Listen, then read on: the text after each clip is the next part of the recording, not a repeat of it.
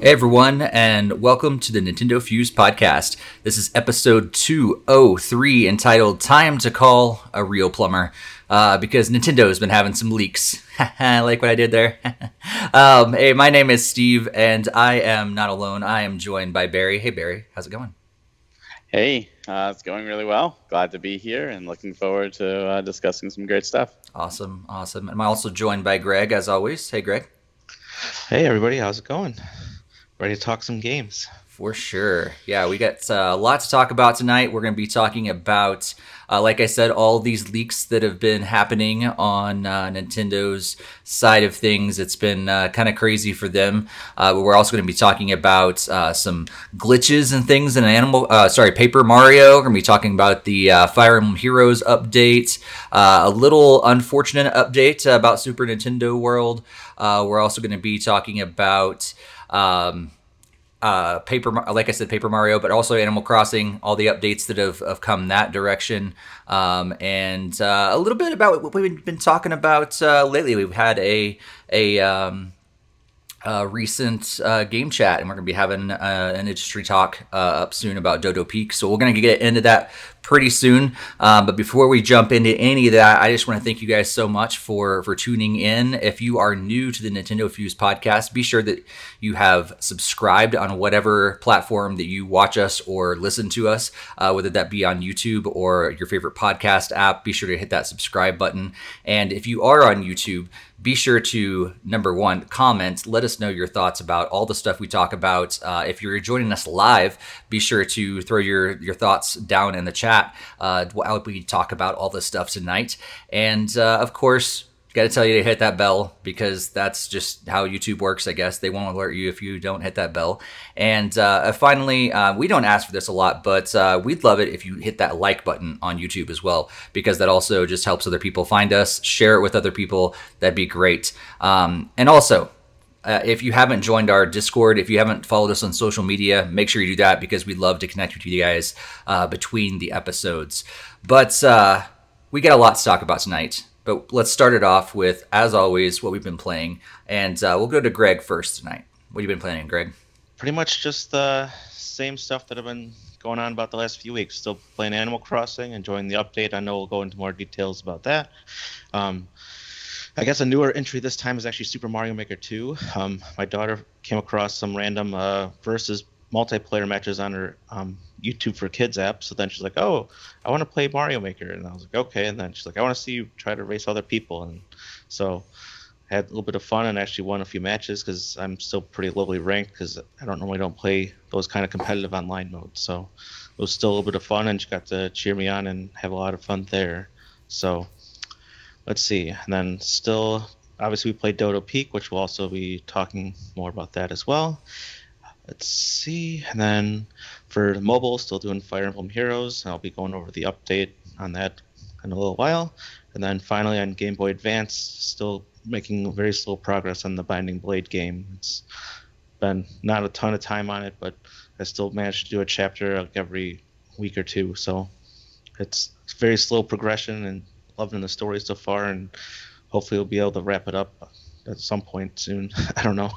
Nice. I know the levels always get manage to get longer at this point in the game, so or it could easily take like 40 minutes and then like, up oh, somebody died. Now I got to restart, re- rewind the whole 40 minutes and start over. So. Yeah, yeah, that's true. Uh, Jakester says in the chat that he's been uh, just busy with Fate Grand Orders uh, events. Uh, Barry, what have you been up to? My list isn't as long. Um, as usual, and that's because on the, the Switch Mania playcast we are, are taking a few week break, so I don't have a ton of games in that regard, but uh, I'm still doing daily stuff in Animal Crossing. Uh, it's definitely becoming more and more of a chore. Um, I just I don't I don't really like it when a game developer decides to make something once a day, which is fine but then make it hidden behind not one, not two, but three random number generators. To me, that is just terrible game design and and a lack of consideration for the gamer's time. Uh, and what I'm specifically talking about is Pascal, who is terrible. and and the worst thing implemented because it's RNG to find a scallop. Then it's RNG whether he'll pop. And and one one time I got ten scallops and he didn't pop and I just quit. And then when he pops, it's RNG whether you're gonna get a DIY. And I'm over two weeks now without a DIY. And the last four days I've had pearls, and I don't need pearls, and it's just frustrating when I spend 30 minutes trying to get it because of bad RNG, and then he gets a pearl, and it's like, wow, I could have done so many more things with that 30 minutes of my life. Thanks for wasting it. Um, I, just, uh, it's, it's really pissing me off. Just like let me get the rest of the DIYs and move on with my life. Uh, so, but I am still doing that. Um, Dodo Peak, as mentioned, uh, we, we definitely uh, we'll talk about a little bit more about that. But we did a game chat on that. I just started Paper Mario and I am on the second world. I am about to go into like the second dungeony area of it. And I have to say this the worlds, the environments, fantastic. The gameplay, the exploration, the stuff to find, fantastic. The characters and the dialogue, fantastic. The battles are outright terrible. and the boss battles stick an icicle through my eye because they are just garbage. And I understand they wanted to be creative, and they're totally creative. But oh my god, do they just grind everything to a halt? And oh, like so many times. And, and on top of that, there's that timer. Mm. Everything is timed and there's no way to turn it off. There's a way you can extend it by adding coins, but that doesn't help anxiety. And like, and, and there's no experience points, so there's no point in doing them. You're forced to do them. Then you have to do a stupid ring puzzle, which takes time to do, uh, and, and just, uh, just I just want a standard. give me, give me the world exploration without the battles, and I'll consider it the best Paper Mario game out there. if if you give me the battles, give me give me standard 2D battles that I'm used to, fine. I'll take it. Classic. But it's just gimmick. Oh, yeah, and they did the Breath of the Wild thing where you have a default boots and default hammer, and then you could you equip new ones, which is not new to the Paper Mario series. But they have to link it up with Sticker Star and stuff, so they break. So here you could get better boots, but they use them like five or six times on battles that you don't even want to do because they don't give you experience, and then they break. And it's like, yeah, you could buy a bunch of them because you got money and all that stuff, but you shouldn't. You shouldn't have to. Right. Could you imagine playing Final Fantasy and going to the new town and buying a, a new weapon and then five battles later on some random goblins it breaks? What? No, no. Uh, it's uh, there's so many. Again, Nintendo, one step forward, at least two steps backwards. Otherwise, the game is beautiful and, and I'm trying to push myself through. Uh, the the boss battles are are so infrequent, and the regular battles are annoying. But the rest of it has so much charm that I want to push through.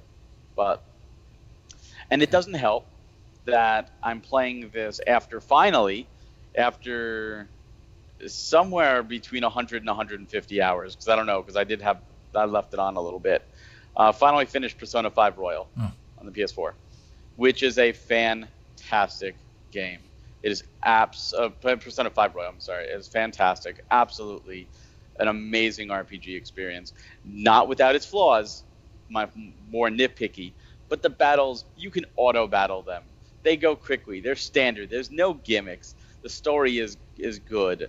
Uh, I I guess maybe it hurts Paper Mario coming from Persona 5 um, but yeah, that's really where I didn't want to touch anything else until I finished. That that that game pulled me in, and I do recommend. And I w- really hope it does come to the Switch. I don't know why, but I will say this: mm-hmm. after beating it, I went back and watched the Joker reveal trailer for Smash Brothers. Oh my God, did that make it so much better? like worlds before I was like, all right, this looks kind of cool, but now I'm like, oh my god, you know that voice they they got the voice actors there and the music, I recognize the music and the stages and all the little nuances and uh like yeah, it almost, I almost put in Smash Brothers just to mess around with Joker after that, so that was kind of cool. Nice. Uh, the mobile mobile front is still the same. Dragalia Lost and Mario Kart Tour. I really haven't been playing the Tales of game. It's really annoying me, mm. and I hate that it's annoying me. Um, it's just this too much. There's There's just too many new items, like all, all these. Like it's so overcomplicated what you can do with these characters, and they're like, here's a limited event that starts, you know, like three days after the game launches, and you have to be like max level with a team of certain certain elements to be able to do it. So like pay money. I, I really don't want to. Um, there's no auto repeat, and uh, like little things like that kind of annoy me. I guess I'm more just more used to. And and one really weird thing, because I usually play at night, when I log in, there's like um, missions to grind for items to level up your party. Fine. Uh, all all gotcha games kind of have that, except they're every day they switch. Cool, fine. I don't know when they reset, but every time like I log in at like 11 o'clock at night or something, it says like they're done. So I can't even use my points, like my my stamina whatever, to do the grinding because that's when I happen to be playing. I don't know if it's a glitch or whatnot, but it really pisses me off when I boot up a game to play and it literally will not let me play what it shows available. Um, so yeah, I'm only just half-assing it now just for the story, uh, just because I love the Tales of series. But yeah, I'm dropping it like a hot rock very quickly. Nice. Uh, let's see. We'll go to the chat. Uh, Dave says he's been playing Super Mario, or Super Super Paper Mario, uh, Xenoblade, Loco Roco, and Persona 4 uh, Golden. And uh, Jakester wants to know if you have tried. I'm thinking he means the landscape mode, not portrait mode, uh, for Mario Kart Tour. You did? Yeah. What What'd you think about it? Yeah, you're uh, you're muted again. You're you're going all uh, all out, but you're muted. uh, I uh, I did for about a quarter of a race, and then I switched back. and that's not to say it's not good. That's not to say it's not good. It's just I'm so used to playing that in uh, in portrait mode now, or mm. you know, just I'm I just I'm able to play with one hand. I go like this, and it just it just comes naturally after a year or close to a year or whatever it's been of playing it. Um, that I absolutely it just feels awkward mm. um, to do that. Um, but uh, but we didn't we didn't talk about it. They did do something else in that update for Mario Kart Tour. Um, for Gold Pass users, they they did one of my biggest complaint. They they addressed one of my biggest complaints early on they doubled the amount of experience points and doubled the amount of coins you can get per day if you're a gold pass. So mm-hmm. it you know if you're if you're not a gold pass, it does nothing. But if you are a gold pass um, and you do play often, it's worth it.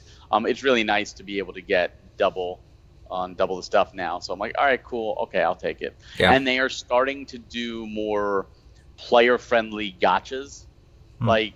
Their, their normal gotcha run. It's like here's the new character, the new card, the new um, you know glider um, we're putting it in a pool of 100.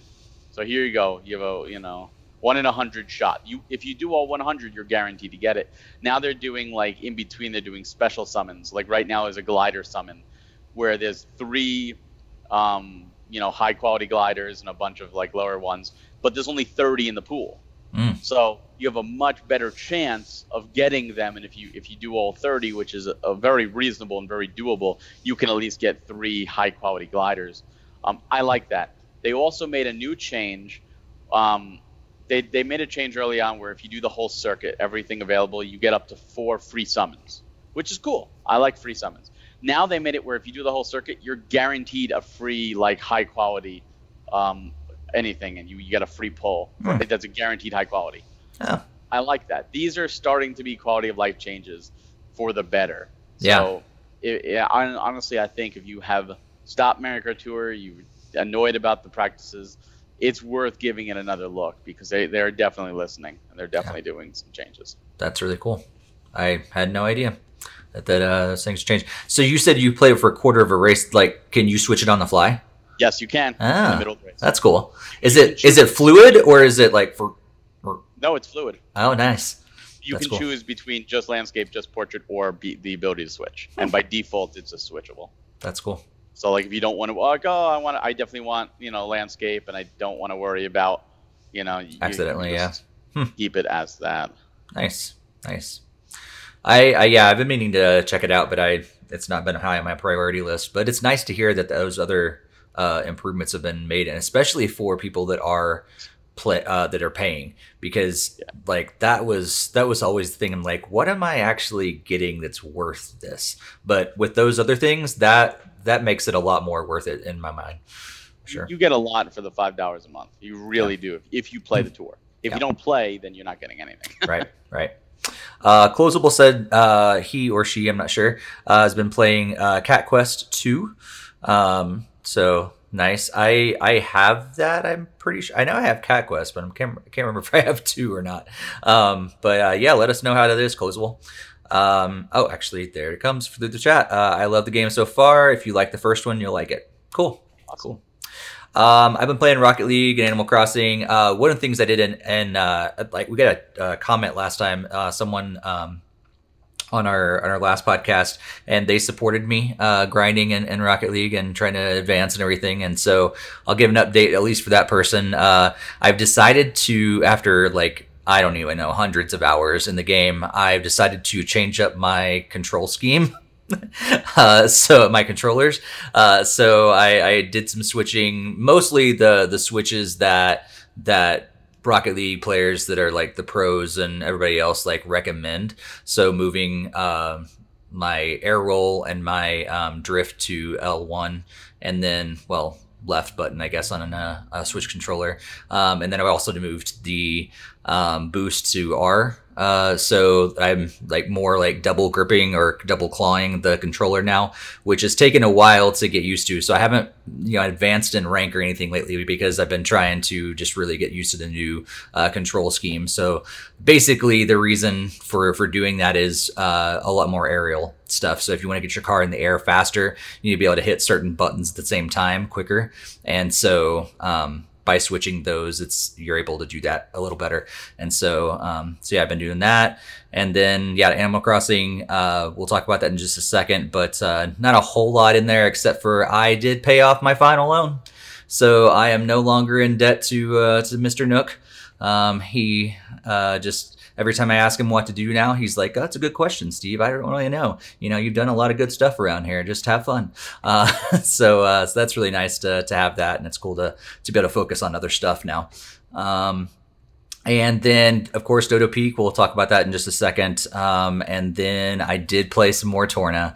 Um, Barry Barry told me offline. He's like, uh, "You made me very happy, Steve, when I saw that you were you were playing Torna." So um, I thought I, I naively thought that I'd be able to get to the end of the game before the podcast, and so I just booted up and was like, "All right, I got like an hour or two or something like that. I'll, I'll play through the end." And nope, not so much. Um, it gets incredibly difficult uh, near the end, and uh, so I'm making my way through the the final area, and uh, yeah, it's not exactly intuitive of where to go. Uh, it's kind of a maze in there, and um, so I'm slowly finding my way around, and then all of a sudden, like I'll avoid some battles because I'm just like I ain't got time for that. Uh, but then some of them that I can't avoid, you have to do, and like some of them are a breeze. Or I don't want to say a breeze. They're all difficult, but some of them are a lot easier than others. Depends on how many additional uh, beasts come in and, and start fighting at the same time. And I've died several times uh, at the end, so um, I'm I'm making my way through, but I am done with all the side quests that I need to have done in order to get to the final battle. Uh, so now it's just uh, progressing through you're that, so that final close. area. You're, once you're once you're done with that final, I mean, yeah. Then you get the final battle and all the ending. All that ending is so wow. yeah, it was nice how, to be how, back to to the cutscenes again because like in the side quest, all it was was just dialogue screens what did you think? Of, I know it's been a while since you actually played it, but like getting back into it and actually starting to progress the story, are you feeling it as it's building up? Because it's it is. I wish again. I I was I'm still annoyed at the fact that that I I was not required to progress in the side quest earlier because doing all those took me out of the storyline and and I, and it took me a bit to finally like when the when the the cutscene started like to kick off the final progression or whatever um, final chapter or all that stuff like I, it took me a second to go okay who is that again? And why is that important? Like because it'd been now partly that's on me um, because it'd been a while, like a length of time since I've actually played the main storyline. Um, but I think part of it is because I've been just side questing so long that I was like, oh right, that's the bad guy. I'm supposed to be after him.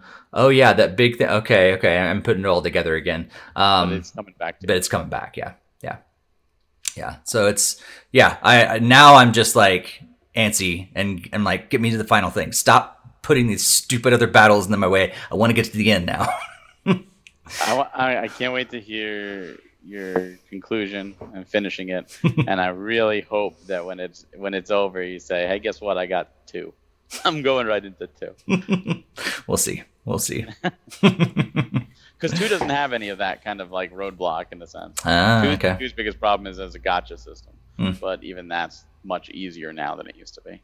Nice. And it's not necessary unless you want all the blades. Uh, let's see here. Um, Jakester says he doesn't remember anything from Torna because he has. Uh, I don't have an interest to do uh, in G plus. New game Uh, plus. Oh, okay, right. Um, and then yep, looks like uh everybody else. Um, kind of just carry on the conversation about Cat Quest 2.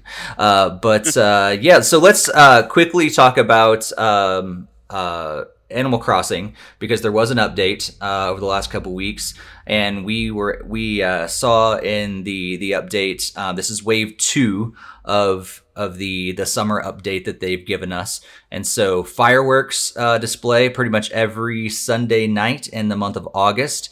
Uh, and then the the thing that a lot of people are wanting, we've talked about it here on the the podcast, and, and that's uh, dreaming. You can now go and dream and connect to the internet when you dream because that's what Luna says is that that's what dreams are just you know things that connect you to the internet um, and then we also have a an island backup restoration service uh, that's not quite what people are wanting. It actually is more of a uh, just in case you get a damaged or lost Switch that Nintendo can bring that back. But this is not the the ability to actually back it up and and continue playing on another system. This is kind of a I wouldn't even say a halfway mark, but it's it's a step in that direction. But this is this is more of a just in case you yeah you lose everything and you need to get Nintendo to recover it. Um, but yeah, fireworks display, dreaming, and the backup service. Um, what do you guys think about uh, all this coming to Nintendo or to, to Animal Crossing so far? Have you got a, get a chance to to play around with this stuff uh, as you've been playing the last couple weeks? Greg, what do you think? It's definitely been very incredible. Um, my daughter was very much looking forward to it. She's like, "Oh, is the update here? No, it's on it's on Thursday." And then on Wednesday, it's like, "Oh, is the update here? No, it's tomorrow." And like, one more sleep. And, and it's like, then I told her like I downloaded it and everything, and then we've just had been a blast just playing. She pretty much just wants to dream every single time that she loads up the game, and I'm searching Twitter for random dream codes because we have some people in the Discord not really posting their codes. So, I mean, I understand you want like works in progress, but like we'll guaranteed to go back. So like, so I did post my initial dream code that night, and then we just updated it I think a few days ago. So I have to post that new into the Discord. But yeah, we've had a lot of fun. The dreams, seen some really creative islands and everything, and some that are not as creative just because of the random codes. So it's all really nice to see and very welcome feature. So it did get us upgrade to the family plan, so my daughter's able to visit other islands, and same with the my wife Rachel. So Nintendo did squeeze a little bit more money out of us in that regard. so nice, nice. because as soon as like, oh, it had to connect to the internet, and I'm like, oh, that's probably requires a Nintendo account because it's so, yeah, even though you part- can't access it, but yeah, that part kind of stunk, but Yeah. yeah. yeah. Yeah. Uh, Jakester. Oh, go ahead. Oh well, if you want to cover him, I can just jump to the fireworks show right after that. Or something. Oh, sure. Yeah, he just said that uh, he needs to do more Animal Crossing, but he's just saying so busy with Fate. But he he thinks they need to do a better job with the save system, uh, which I, I think we probably all uh, agree on that. Um, but yeah, fireworks. Yeah, the fireworks was really cool. We she, again like on Sunday she was like, "Oh, it's a fireworks day," and like, no, not until like seven o'clock, and like, "Oh, there's red. Let's see if the raffle's open." No, not until seven o'clock. like, so we had a lot of fun just burning the day through, and then as soon as the fireworks started, we all got there and saw the little cute cutscene and the announcement and everything. That that was all really awesome. And then went over and got our glow ears. I thought it was really cool that Isabelle gave each of us a different one. Hmm. So I know somebody in the Discord posted there's four of them, so we got three of the four already so we, to see what they look like. So I'm assuming the next weeks that we'll just get another one in the rotation that each of us doesn't have and whatnot, and then spent a lot of money on the raffle to get all 12 prizes. So, and then even some extras at some point when forgot if we had all 12 or not. so, nice. I mean, those were really cute, like the sparklers and everything. That's fantastic. Um, all three of us kind of agree that it was kind of annoying that um, those other ones aren't can't be really used as tools. So you can't even have like the blower, like the bubble blower out while somebody else is leader. So that was kind of very interesting that the way they chose to do that. Hmm.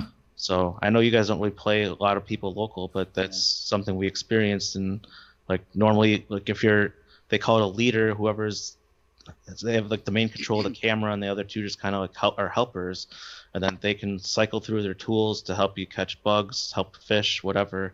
But then like when you cycle through the tools, it doesn't show like the bubble blower and a number of the other um hand like the uh whistle thing or whatever, like the noisemaker and it's pretty much only the sparkler that gets used and that gets cycled through the tools. So we tried like favoriting it and everything, and didn't seem to add it to the list to cycle through.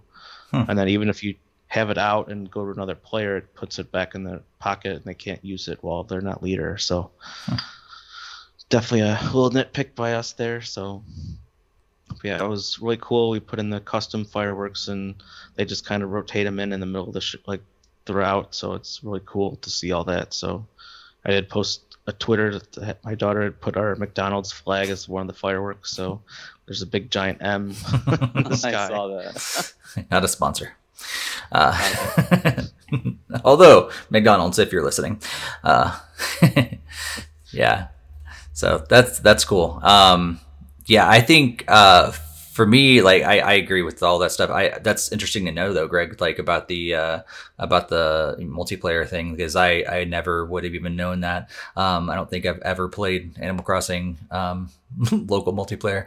Uh, but uh, but the only nitpick I have with the the the show, the fireworks show, is I love that it it's more detailed and graphics are better and everything this time around than the last several uh, games with their their uh, fireworks shows, but I don't like like everybody gathers in front of the town hall, but then like you can't see the fireworks. like that's not the best place. All you animals, it, you need to go back to the back of the island where you can actually see everything, where nothing's blocking it. Uh, so if I wanted to hang out with everybody else, like I couldn't really see all the fireworks. I needed to go to the back and isolated myself in the back where no one was, and I could see everything. So. Yeah, that was also one of our nitpicks. I was surprised they couldn't make like the building tra- like transparent for like when they're going off or something. But yeah. I oh, mean, well. I understand they can't guarantee that everyone has a back the, uh, like their island open or it's like not something's not there like a building or trees. So yeah, they can't require characters to go to that kind of location. So yeah, that's true. Uh, yeah, Barry, what did you think about the uh, the updates? Uh, yeah, I I did not do um, Luna and the Dream thing, and uh, I actually I, I, will not be uploading my island to that. I want to, but a friend of mine gave me a present of a tree, and I was like, oh, it's really cool. And then I found that it was a hacked tree, and I'm like, oh, okay, well. Now I can't upload because if they see it, they will now delete my entire island and mm. ban my Nintendo account. So I said, okay, I am now going to just not upload my island and uh, just going to keep it as is. Uh, or I get rid of the, the tree that my friend gave me. And I'm like, I don't want to do that. Like, no. so I will not be uploading and uh, not be messing around too much with it. Um, I I know that it's kind of cool because like kind of some celebrities are uploading their islands and you can go check them out. But you can't, as far as I'm aware, you can't do what made the 3DS Dream Island so special, where you can see what other people had and order that the items. And you can't do that. You can just see how other people set up their islands, but that's it. You can't take anything back with you. You can't interact. And and I I'm not a fan of that, just because you see like, oh, I love this idea. Maybe you just don't know what it's called. It's like, oh, right. You know, it's just the custom stuff that you can you can get right. That's that's basically it. Yeah, I think just yeah. a custom. So yep. I'm not gonna worry too much about it. Um, the fireworks were nice. I know I went, you know, seven o'clock and did the sparklers and saw the fireworks and got my little hat. Um, I do think Nintendo needs to learn how proportions are because I don't know about you guys. Maybe I'm I'm special in this case, but if I were to take a little bubble blower, you know, even in the bottle, and I put it on the ground, I can walk over it. It will not impede my way. It is just on the ground. But in Animal Crossing, you take that little bubble wand and you put it on the ground, you can't walk through it. It's like a wall. what? How is this a wall? How could this bubble blower be a wall? Uh, that that no, you know this shouldn't be. Um, like you, you, you should just be able to walk through. It should just be like putting seeds on the ground, and you can just walk over the bag of seeds. That's logical. Um, but yeah, so little nitpicks like that make it so you can just walk through. Yeah. Um, that, that just seems so stupid, you know. And it, I already have a, a, spacing problem with the game because, you know, I would do so much, so many more creative ideas if I could, but the spacing is weird. Like fences are like half spaces, so you have that gap, and you can't put anything to it. So you have this gap, and you can't walk through it either, and it just it doesn't feel right to me. Like they you you can put something up against the fence in real life. You should be able to do it here too you can you know you can squeeze between areas.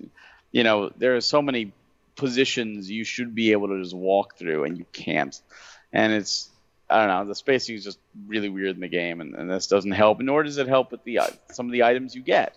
Um, but yeah, that's again nitpick. Um, the fireworks show was great. I love the fact that you can do custom. Um, some of the best stuff I've already seen are people proposing hmm. using the fireworks. I I love that. I think that's so creative and so nice and special. Um, it's a great update. Um, is it enough to? I mean, I'll be there for the next three fireworks to get you know all the the headbands, but I'm not gonna sit there and watch them for hours. I'm just right. gonna do what I do and, and move on. Um, it's great for kids. I think kids will appreciate it a lot more, um, for sure. But uh, it, it's always it's always nice to see them continuously updating um, and adding new things.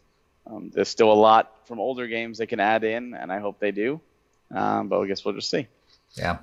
Yeah, I think the the biggest thing for me because I wasn't ever a big fan of the the Dream Suite thing. What I liked best was was it in was it in New Leaf? But it was yeah. the the place that you go that had all the different houses and you could go into their house and then see exactly how it was and order the stuff that you see. Yeah, that's what I'm. That's yeah, what that's about. what I want. I don't want to. I don't want to dream and go to other people's islands. That doesn't excite me at all. But I want to go to the those kind of places where yeah. where you could just like there were like rows and rows of houses that you can just hop in and check it all out and and that was that made it so much easier to like know exactly what I want because I saw something and order it. If I got the money for it, order it and uh, and that was that was great. And I don't feel like that that seems like it'd be easier to implement this whole this other thing they brought in because um, I don't see myself. I mean, it's cool to visit other people's islands, but I don't know.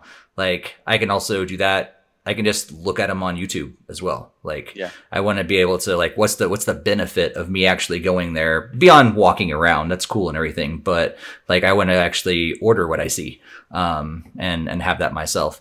Um, Greg, there's a little news before we uh, like jump into the big news stuff that we're gonna be talking about uh, around this dream stuff. What's what's been going on uh, with with this new stuff?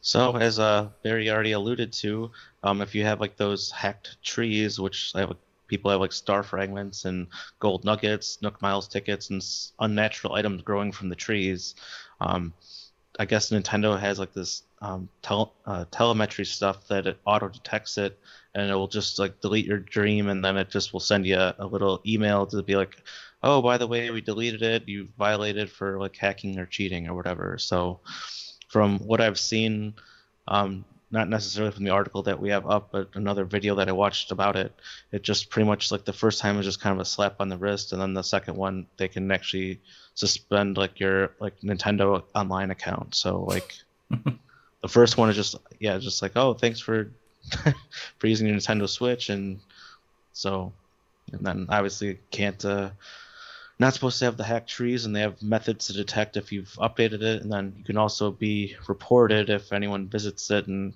thinks enough to report you. So I don't know how much I like that system to I guess I think if a report is made, you pretty much automatically take it down while they review it to see if you've actually like violated terms of service or whatever. So I know you can always like re-upload or I think you can even argue like if it's shouldn't have been taken down in the first place, but that's pretty much the gist of it. Wow. Wow. So uh, Jakester says just get rid of the tree, Barry. That's that's what yeah. he says. but he also filled us in. That is the Happy Home Academy, uh, which is so weird because I, yeah, I don't, I don't think I ever drew that connection of like why they called the one on the, because uh, that was the the iPhone or the the mobile app, wasn't it? To the Happy Home Academy. Um, so being all connected with that. So. Um, all right, so yeah, uh, the other thing I want to to quickly mention um, is that apparently there is a typo uh, in Animal Crossing. Um, it's been actually there since the very beginning. Um, it's in the uh, Nook Miles uh, stuff. So there is a there's a um, change.org petition uh, to to get it changed. Um, it's kind of funny. The we'll we'll put the link in in our description later here on YouTube. But it's it's funny like just how like the the guy that did it like he creates this whole like makes it like this really big deal. It's tongue in cheek the whole time, the video that he makes and everything. But it is funny that they they've had several updates and they still have not fixed this uh, this typo. So it's the word kindness, but they've left out the second n, so it's kindus, kind kindus. Yeah. So um, yeah, that that exists. Uh, but um, but yeah, we'll uh, we'll throw that in the uh, in our description and, and our Discord later uh, if you guys want to sign it uh, and you know make a difference in the world. I mean, are we sure the important issues? Are we sure this is like a fully thing, or is it some like English translation thing for like, like another like language? Oh no, it's it's definitely. I, I can't. Yeah, I yeah, can't say that I've seen it, but yeah, it's uh, I think I can't remember which one it is off the top of my head, but it's it's one of the Nook Miles, and it, it definitely is not a translation issue. It's it's they they forgot the letter N. It's a typo. Yeah, it's totally a typo. So yep. How dare they you know, be perfect? Yeah, I was yeah I was gonna go look for it. So I know it's yeah. under Gulliver. I think it's the Gulliver. One. I think it's the Gulliver one. Yep. Yeah. So, um, but it's it's kindest. Yep. Uh, all right. So um Barry, I know you caught quickly talked about uh, Paper Mario um, already. Anything further before we kind of hit our last game and move on to the news? Anything further you want to say about Paper Mario? Uh, I mean, that's that's virtually yeah. That's as far as I've gotten. I mean, I can't say if it's yeah. going to get better or, or worse uh, from here on end. but but nice. you know, if I can get rid of those battles, I, you know, it could be a game of the year contender. But with those battles, it's dragging it down. It's really unfortunate because like uh, this this is the first Paper Mario game that I was almost I was this close to buying, and then all of a sudden, like I find out about the battle system, and like, nope, not gonna do it. Um, but uh, hey, Blake, Blake is in the chat. Blake is uh, Blake. If you guys have been uh, around Nintendo Fuse for a while, you know Blake uh, used to write for us, and he did some reviews and game chats and all that stuff. Um, hasn't been for a while around for a while, but uh, but he's in the chat. Hey, Blake. Um, let's uh, let's quickly chat about uh, Dodo Peak because we already got a chance to play it. We did a game chat about it. Um, so honestly, if you want to know our in-depth thoughts about Dodo Peak, um, you can go check out that game chat. It's on our YouTube channel. Um, go check that out uh, right after the podcast. But um, yeah, what do you guys just kind of quick thoughts uh, about it? Um, your quick synopsis. If you're you know take our 25 minute game chat and slide it down to a, a 30 second um, synopsis. What what did you think about Dodo Peak, Greg? Oh, it's incredibly fun. Like even my daughter saw the icon on the Switch. She's like, "Oh, Daddy, I want to watch you play this. I miss you like playing it the other day, so it was kind of cool. I just got to show her you can like change the birds around, which is a very welcome feature, and they have different speeds that we talked about, and then just did like a few levels, and then she just had a lot of fun watching me play it. So again, it's a very great game. It's easy to just pick up and play just for a few minutes, just like that, and just to knock out a few other levels. So I did see that Barry took my world record on uh, level 19, so I guess I have to go back and try to get that. So nice, nice. Nice. Uh, Barry, yeah. What, what, quick thoughts about Dodo Peak?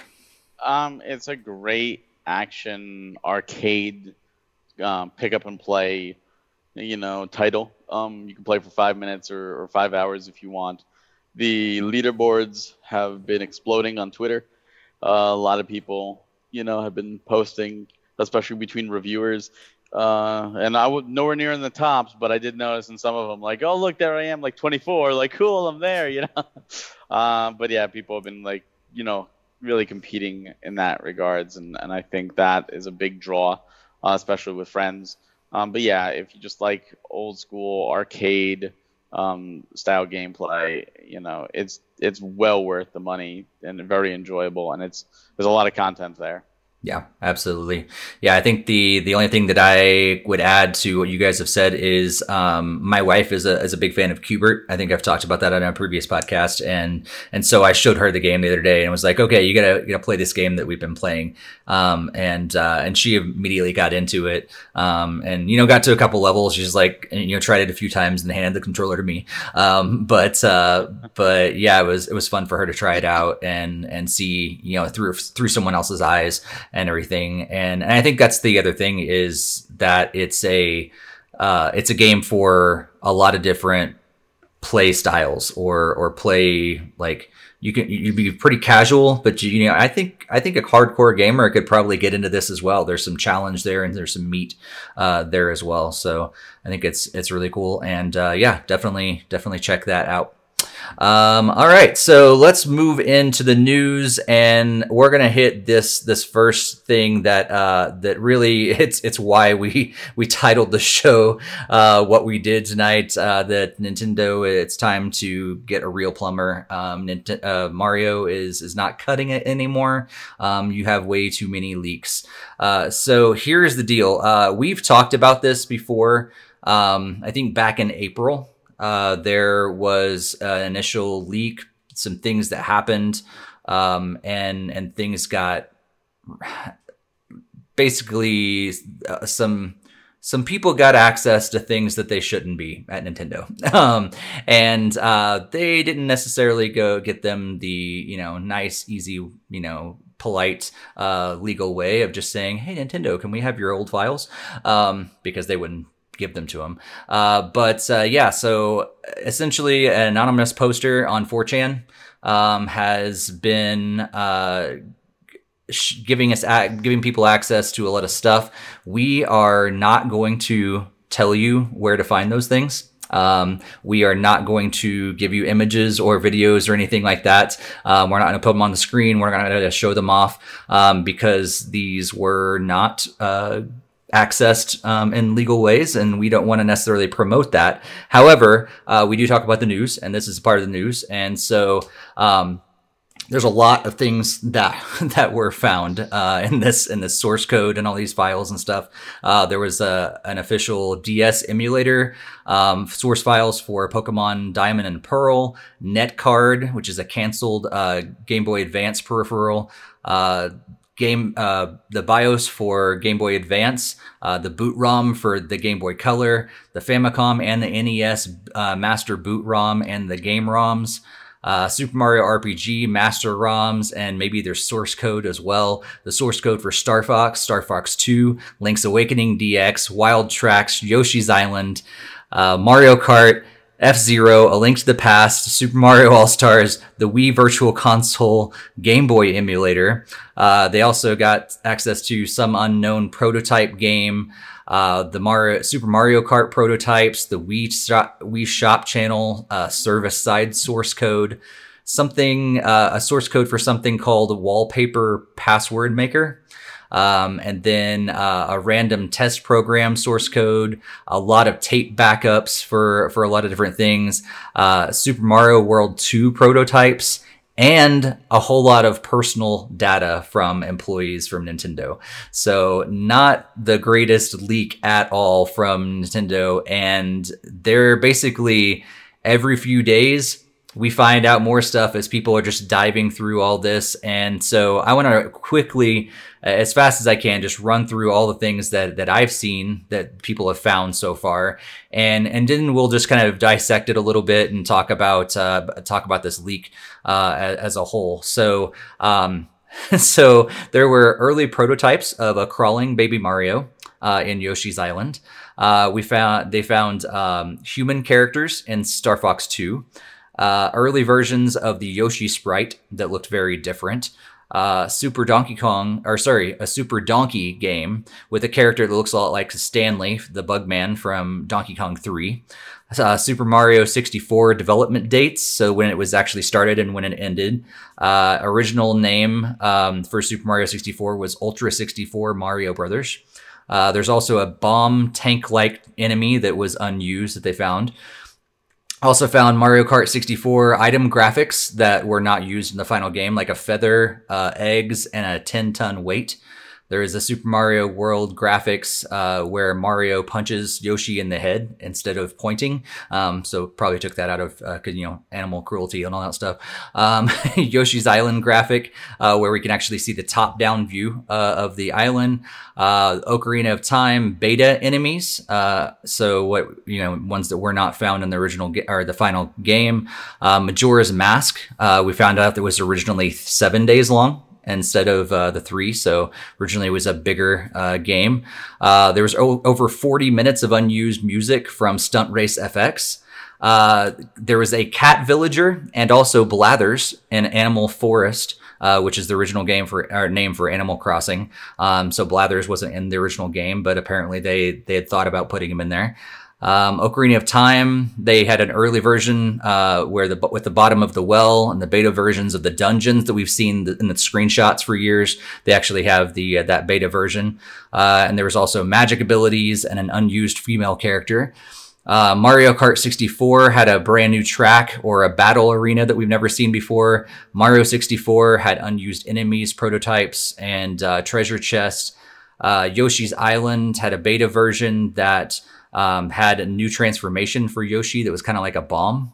Uh, Super Mario World had a sprite there that uh, had Bowser looking at the screen. Kind of crazy. Super Mario All Stars um, also had a picture of Toad smoking. I don't know why they took that out. Uh, there's also a uh, unreleased sequel to Super Scope 6 called Super Scope 15. Uh, there was an SNES unreleased game called Sleep that uh, had a sleepwalking character. Um, there was an uh, early Super Mario World sprite of Wiggler that had a dunce cap instead and uh, a different face than he has uh, in the final version. Super Mario World sprite that had Mario with wings instead of a cape, which probably connects more to why he gets a feather uh, in that game, because maybe that's what the original plan was to give him wings uh, instead.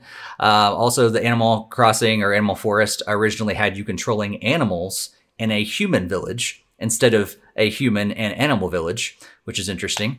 Uh, Super Mario Kart uh, had an early, uh, they had images of early human racers before they decided to use the Mario characters. And uh, we also found out that Dark Link uh, was originally planned to be in Link's Awakening. So there's a lot of stuff there. Um, but uh, yeah, kind of crazy. And there's they're still diving through. People are you know, going after all these different things. But this, in my opinion, this this is cool. I think for for us to just know. But this cannot be good for Nintendo. Barry, what are all your thoughts about the these leaks and and what's going on here? Terrible for Nintendo. Great for preservationists and historians. Um, just seeing some of this stuff and the thought process. Um, this stuff is fantastic um, the emails and the documents from Nintendo workers to each other, like that that stuff. No, like that that I, I am not a fan of. Um, personal emails, you know, they're they're personal for a reason. We shouldn't we shouldn't be seeing those. Um, my biggest takeaway is this is clearly stuff from the SNES to N64 era, and you know, Game Boy and Game Boy Color in there as well with a little bit of NES stuff. Um, and the one thing, the one thing that if I, if was in that list that was found would have me singing to the heavens is not there, and it fits right in that time period. Dragon Hopper for the Virtual Boy. the game was completed. It was shown off. It was set to launch and they pulled it and canceled it right beforehand. Somebody out there has that ROM. somebody has it, and if they can get that out there, we can make you know repro carts and people can play it. And I've wanted to play that game since I saw it in Nintendo Power back in 95, 96 era, and and it fits, and that would make me so happy to see. Unfortunately, it doesn't appear to be the case. Um, but some of the other stuff is very very interesting. Uh, a friend of mine showing me the Star Fox, uh, you know, the the dialogue from Star Fox 64, um, but it's completely unmuddled, so it's clear, hmm. um, which is kind of interesting just to hear the entire script hmm. clearly. Um, yeah, it's it's fascinating stuff for sure. Uh, wondering how many things were done as a joke and how many things were just in the development process. Uh, I think that these some some of these things Nintendo should have just shown us. You know, they could have done like like in the the Super Mario All Stars uh, book that came with the Wii version. You know, it gave us a little bit of history. Um, some of these sprites they should have just shown. They should have been not the source code for the sprite, but here's a picture of the sprite. Uh, I think that would be a really cool conversation. And this stuff is old at this point. It's just development process. Um, but the actual source codes uh, for some of these games and emulation, and I mean, it's going to do great for that market. And that you know, but it's it's uh, you know going to have a lot of these games running on systems that they shouldn't have. And how many repros? How many people are gonna, just going to make repro carts with some of these things and sell them for like ten bucks and and just people are going to buy them thinking they're getting a deal and it's not going to be a deal. And yeah. Yeah. So there's pros and cons to both of it. Yeah. I wish it didn't happen though overall. For sure. Yeah. Greg, what do you think? Yeah, it was pretty much along the line, a lot of the stuff that Barry was saying. It's obviously uh, atrocious for Nintendo, especially like all the personal employee information. That's definitely should not be stuff people are trying to share. Um, pretty much everything else it's like it's kind of like nice to have and it would make interesting facts in like a book and oh this was originally planned for mario kart 64 or oh this was what yoshi was like one of his first concept arts. I mean like that stuff is really cool and could easily be very great for history and everything like that. So obviously the unreleased games that's don't want to see that people just making try be able to make copies of them and those kind of things. So but a lot of the other stuff just seems like it's definitely could be in like a book just to show like early concepts and like how this stuff came to be and why they refined it and stuff like that. So yeah, I'm. It is pretty interesting to see. I mean, obviously we're not pushing anyone to go look at them and or chase any of them down, but even some of these that you listed off, I didn't even see the initial posts on. So like. yeah, it's it's kind of crazy, and and some of that stuff, yeah, it's it's just you know, different sprites. You know, we know that the games go through, you know, several different versions before they get to the final thing that we get to play. Um, and, and that's cool. It's just, it's, I do wish that Nintendo, I mean, honestly, there's so many fans like us that would buy those books like to have you know as a as a coffee table book. Like give me the history of nintendo from nes to snes or something like that and tell me all the like give me pictures of all the the old sprites and the where yoshi came from and stuff like that and then just just lay it out in front of me. It'd be really really cool to have that. Um it, it is unfortunate that, that it's taken you know a, a breach like this to finally see that stuff. Um cool that we have access to it i guess but it's unfortunate that, that it happened this way. Um i would would have much rather, you know, it had happened, you know, by Nintendo putting out, you know, a coffee table book or something like that. Um, and it, and it's really unfortunate. Yeah. The, the, the employees information, emails and stuff like that is, has gotten, gotten out there as well. That's, that's really, really unfortunate. Um, and I think, you know, we, we've said this, I think it was back in our April podcast. I think, you know, it's time like Nintendo really needs to be stepping up their game, like in general online. Like their servers are not that great. Apparently their security is not that great. Like it's time to, uh, to take some serious steps forward, uh, Nintendo and use all that money that we're giving you for Nintendo online and all those games and stuff. And, uh, and put it to good use um, because yeah, your servers and your security are horrible at this point. um, this shouldn't be happening, especially to the employees. And I think that's really, really unfortunate. You know, game assets and stuff like that. That's that's one thing, but but you let your employees down. that's that's really unfortunate. And um, and I don't know if I was working in a Nintendo and like my personal information got out, like and emails and things like that, that that'd be really hard for me to. I mean, that's that's you're potentially breaking trust, you know, of of your employees at that point. And so, yeah, it's it's unfortunate. Um, let's see, Jakester. Let's say, go to chat. Um, yeah, Dave saw the uh, the, the SNES Toad smoking, uh, which is kind of weird. Uh, there was another one I didn't put it in this list, but it just it it I remembered it. Uh, Luigi, I guess he was like flipping off the, the camera or something like that. Yeah, I'm like, I, what is that? Why would you ever do that, Nintendo? Um, and then uh, Jakester said he would have loved to uh, see the the reverse Animal Crossing. That does sound really really interesting. Um, and then he said, yeah, there's the talked about the emails a little bit as well. Um, but yeah, I, I it's it's crazy and I don't know, you know, what else we're gonna see as as people decide to, you know, keep diving into all this. But uh, but yeah, it we're I think I feel like we're probably gonna be, you know, having this. That's a lot of information that that is out there. We're probably gonna be, you know, having it trickle out for for months and months and possibly even years. So. I guess we'll keep providing us with uh, more stuff to talk about. I guess on, yeah. on the positive side, yep. yeah.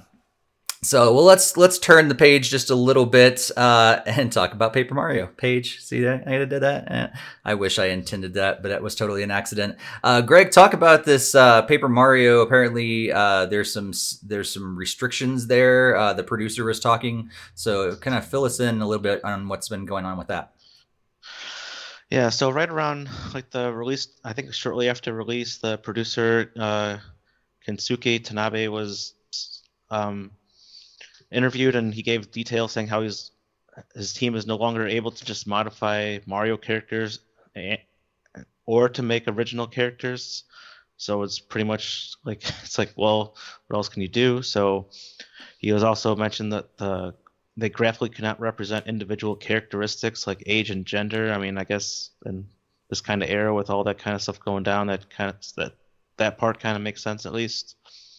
Um, they have been grappling this difficult change since uh, Paper Mario Sticker Star, and I think that was right around the time where we've heard like they didn't want to like go too extreme on the storylines, and Miyamoto was just like, oh, let's just use Mario characters from now on. So that's why in the last few games we haven't in Paper Mario we haven't seen original characters, and that's also a source of a lot of the backlash, at least against Sticker Star and uh, Color Splash. Hmm. So it pretty much is full words like in a full quote um, from the production of the Paper Mario Sticker Star onwards, we are no longer able to graphically represent individual characteristics such as age and gender, etc., in the Toad NPCs, non playable characters. So it has become that much more important to convey their personalities simply through text.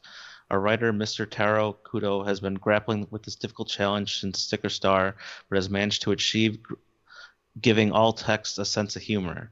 In this installment, Paper Mario Origami King, we were able to include some Toads wearing an outfit to match the role and also created original origami characters. So, yeah, that's based around that. And my main thing is why can't they just revisit previous characters? They've already had a number of Paper Mario games. They can revisit and use some of the same characters and update graphics and stuff with that. They don't always have to come up with brand new characters. They don't always have to just keep using like infinite amount of toads and yoshis and everything goombas and stuff like that we've seen time and time again. So that was my main thing that they can focus on at least for future installments to help make those series uh still stay original and unique the the other one. So yeah.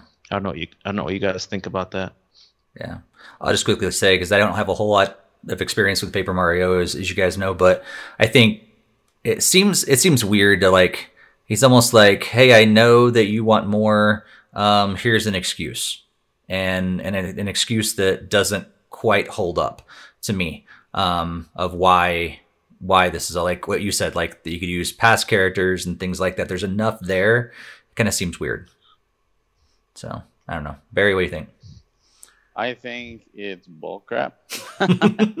I think either what he's saying is just PR for we don't want to be as creative, or he's telling the truth which is even bigger bullcrap because why would Nintendo limit the creativity on their flagship property? Now, I'd understand if Ubisoft was making a Mario game. Okay, they wanna they wanna have more creative control and you know. But you look look at like Capcom doing the Zelda games and Rare and Bandai Namco doing the uh, Star Fox and stuff like that. Like there are, you know, companies making Nintendo games with Nintendo IP with creative control to create brand new characters, and these characters are now part of that franchise's mythos. You know, Krystal is still there in Star Fox, created by Rare, and you know you have characters like Din uh, you know, from from Oracle Seasons, who can come back at any time. And you have items like the Rock Cape, which came back, um, that was created in, in Seasons. Um, so you have you in the Minish, you know, all that, like e- everything. Vaati was a character created by Capcom for Four Swords, and then used again when they, you know, did Minish Cap, and then Nintendo wound up using them afterwards. So let them create characters as a first party studio or maybe they're second party but it's still under nintendo control. Let them have fun. You get the final say in the end. So if they make a character you say you know what? We don't like this. Let them do something else. But come on. That's and uh, like i said the writing is great. They did a great job with the restrictions they were given.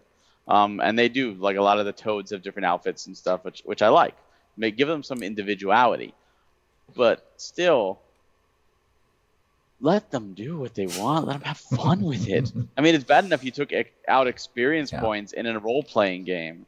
It's you know like it's just how much more of a show do you want this series to be?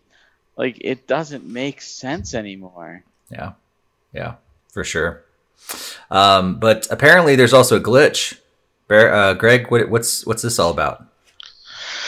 Yeah, so um, pretty much there was a game-breaking glitch discovered um, in the game, and Nintendo, I guess, has at least addressed it, and they've already are starting to promise a fix, a patch for it, but obviously it's not available yet. So pretty much, if you encounter the glitch, then it pretty much game it, you get locked out from playing the rest of the game. So it's pretty much um, when you're at the Shangri-Spa um, if you access after battling the first four of the streamers, you'll be given a VIP ticket to access the Spring of Rainbows. At the entrance, a character will permit entry and takes a ticket, and so it's removed from your inventory. So then, if you just leave the area and go to another area to explore, um, you won't be able to return. So, pretty much, you won't get that permit back. You can't go and complete that quest, and you can't complete that area ever. So, hmm. um, yeah. I've also heard of some like smaller glitches like involving the toads. Like if there's some stuff that's like triggered or something, then like you can't uh, get the hundred percent completion on the toads. So you gotta just be really careful if you're gonna be triggering stuff and not completing it or like trying to exit in the middle of hmm. doing that. So I'm pretty sure they would resolve both of those kinds of glitches in the same patch. So I know Nintendo's aware of it, and obviously they don't like those game breaking stuff. Like they've had to fix Skyward Sword and stuff back in the day too. So yeah. it is what it is. Don't destroy your save file and be very cautious on what stuff you start and don't try to exit out of the area. Yeah, yeah, that's that's really unfortunate. And I wonder, you know, some of these things, you know, it's they just happen. I you know that you can't make a perfect game, make it something is gonna slide through um, like that. I mean, it happens all the time, but uh, but it does kind of make me wonder, like, what did things like that slide through because of our current situation, you know, or or was that something that pot that could have happened anyway? I don't know. What do you think, Barry?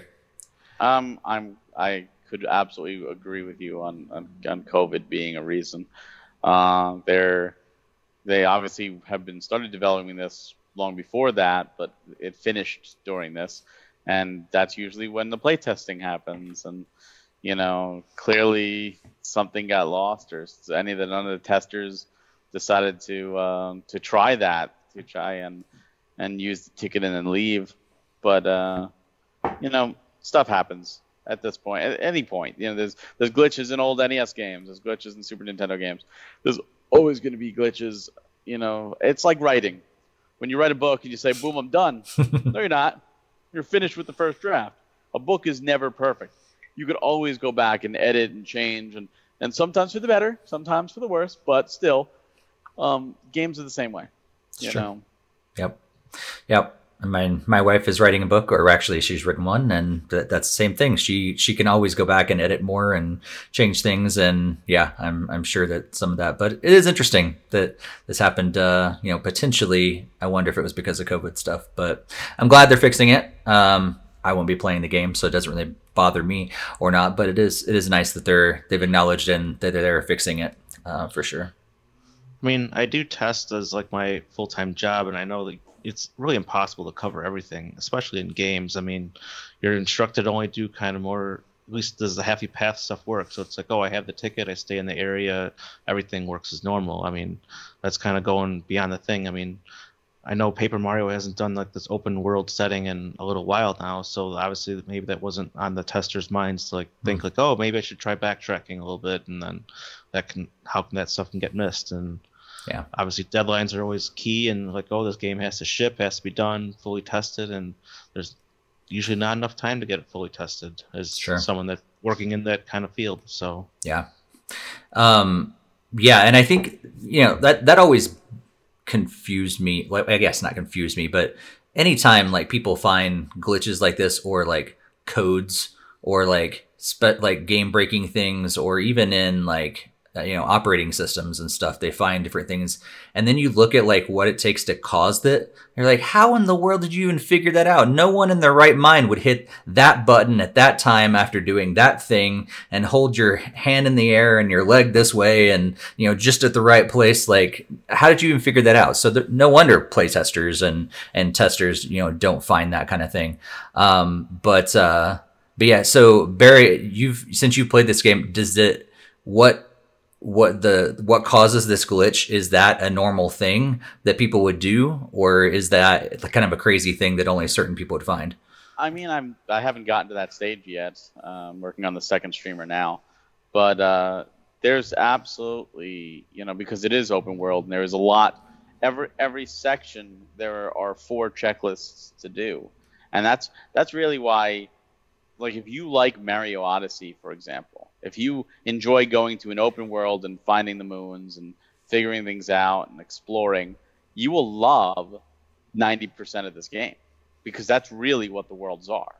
They're an open world levels with ton of little puzzles. You got to find toads, you got to find hidden question mark blocks, you got to find collectibles, and you got to find little holes uh, they have to fill in with confetti, and uh, they're all over. And it, and it gives you a percentage, and it lets you you know have fun, and you can go at your own pace.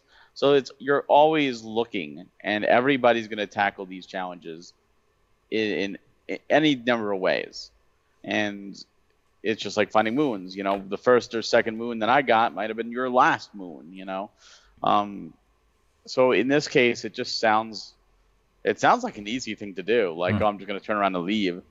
um, I mean, especially when the game presents you with a bunch of different options, which which one you tackle first, it's really up to you.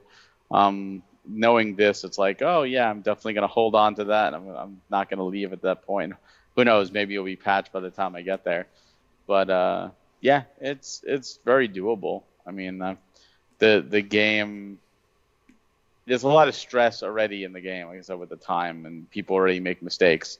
Uh, you make mistakes in battle. I've made mistakes in battle so many times, uh, and I'm sure other people do. And sometimes you just get frustrated, or sometimes you might just remember, oh, I should, I need to go back. Like it even has like a marker like on the top right. It's like, oh, there's a new item in the battle, uh, you know, lab. Go check it out. It's gonna help you. Um, and you go, oh, I gotta go back. But the game doesn't have like a a true fast travel in the sense of like bringing up a menu. I'm gonna go right here. You have to find like certain pipes to bring you to like a warp zone. Um, so backtracking is kind of a pain. But if you have to think about it, like, oh, while I'm here, let me go do this. Um, sure, it could lead to other stuff. I'm sure, you know, if it's not play tested. yeah Hmm. yeah i mean it does this kind of magnitude certainly seems like that should have been covered because if you're just simply leaving the area, then like that should be a common thing that right. somebody would want to try to do. I mean, yep. if it's like, oh, you have to go over here, jump five times, and right. go do this, and leave the area, then no. I mean, the average player is not going to do that. But if it's just simply just backing out of the area, I mean, you have to at least assume that there's going to be players doing that. Yeah, yeah. I think that's why, like, why I ask, but also why I kind of I think that I wonder if this has any connection to to the current season that we're in because of because of that because it seems like something that is pretty simple that shouldn't have have gotten past the playtesters, but but yeah. glad they're fixing it. Uh, Greg, I'm gonna let you inform us about this uh, Fire Emblem Heroes uh, update because, as everybody knows, I am not a big fan of the Feh Bird thing. So, um, yeah, you can let us know what's going on because you uh, you know all all involved with Fire Emblem Heroes. I I stay away mostly because of Feh. um. Well, actually, the voice actress was replaced earlier this year. So, like, it was like before like COVID and all that stuff. So like one of the first Feh channels this year, they started with like the new actress because I think she like left to do something else or whatever or something. So you so you can resume watching. She's not as uh, have that high pitchy like a voice thing. It's much more like calmer and like she actually talks like at a normal speed and it's not like super slow and like avoid some of those obnoxious sounds like the flat flat flat and like nice. All right, so diving into it, they had like a surprise Feh channel on, on August 1st, just a few days ago.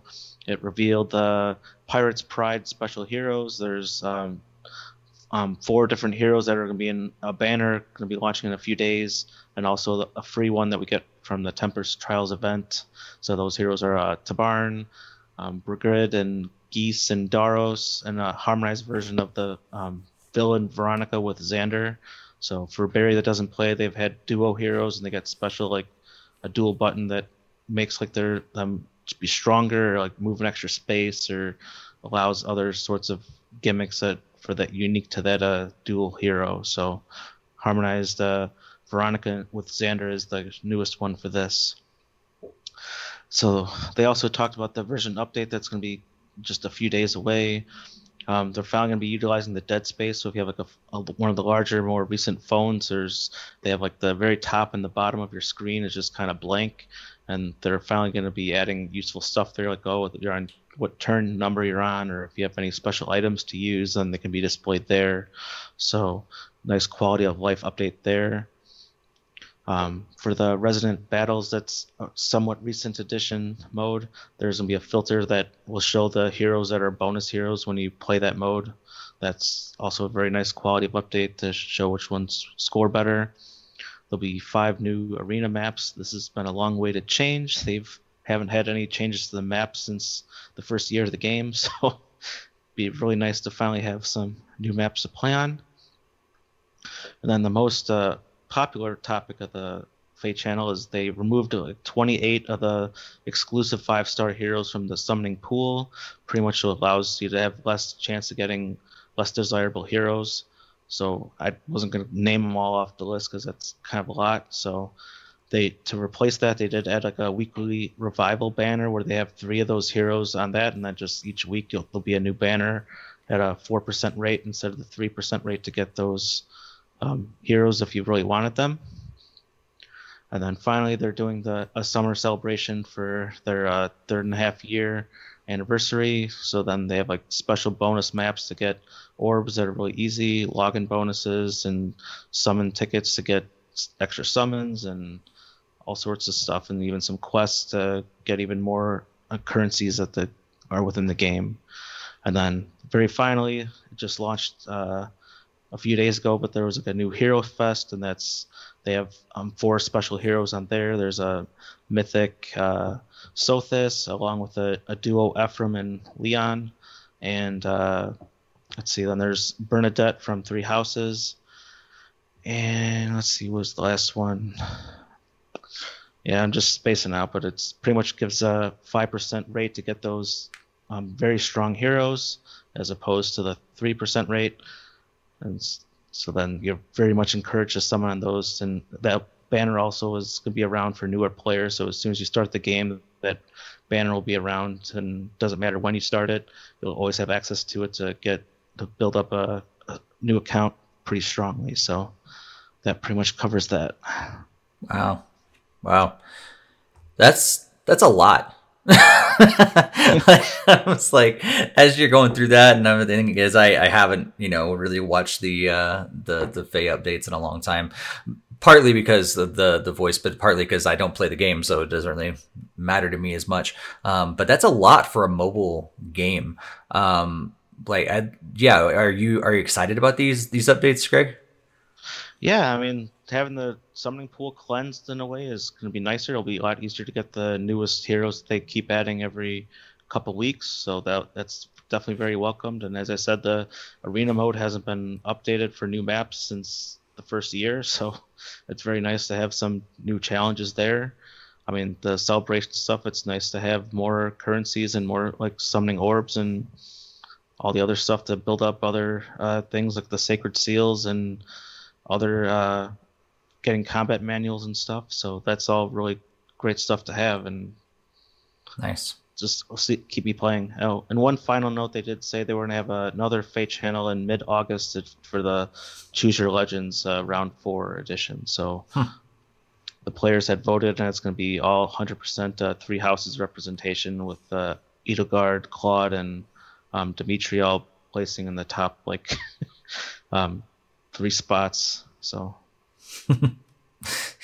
Jakester says this is nice for people who play this, and I don't. Um, yeah, I agree. uh, so, Barry, are updates like this is that enough to get you back into the game? Nah, no, it's just not enough time. Um, you know, it's one of those things where games like this take a commitment, and as cool as like the stuff is now, you know, a year from now, you'd be like, oh wow, I can't believe I was excited for that character. That character is terrible now. You know, like that's just the nature of the beast. I mean, Dragalia does it too, um, and, and, it's it's true with with a lot of that stuff. You know, it's just you just you know whatever you want to get out of it, you can get out of it. for those that casually play, there's stuff there, and for those that hardcore play, there's stuff there, and and that's just it. You just you want to appease both. You know, and and Dragalia you know that they do they do monthly updates every month. The first of the month, they just give an update. Here's what's coming on. Here's what we're doing. Um, I like that. I like being informed, and I like that that these Feh Channel updates are happening. In fact, Nintendo should take notice how they can inform their players and their user base on upcoming things instead of staying silent. No, that's just crazy. That's crazy talk. What's that? I know. Communication. What's that? If only if you had a way to like directly share some knowledge with your I know. Hmm. And if only there was uh, something that? I don't know, some some kind of network that connected people all across yeah. the world so so you can just convey that message to everybody at once some kind of interconnected network we can call it the internet whoa yeah. Whoa, you guys are you're way overqualified for this podcast. I'll tell you that.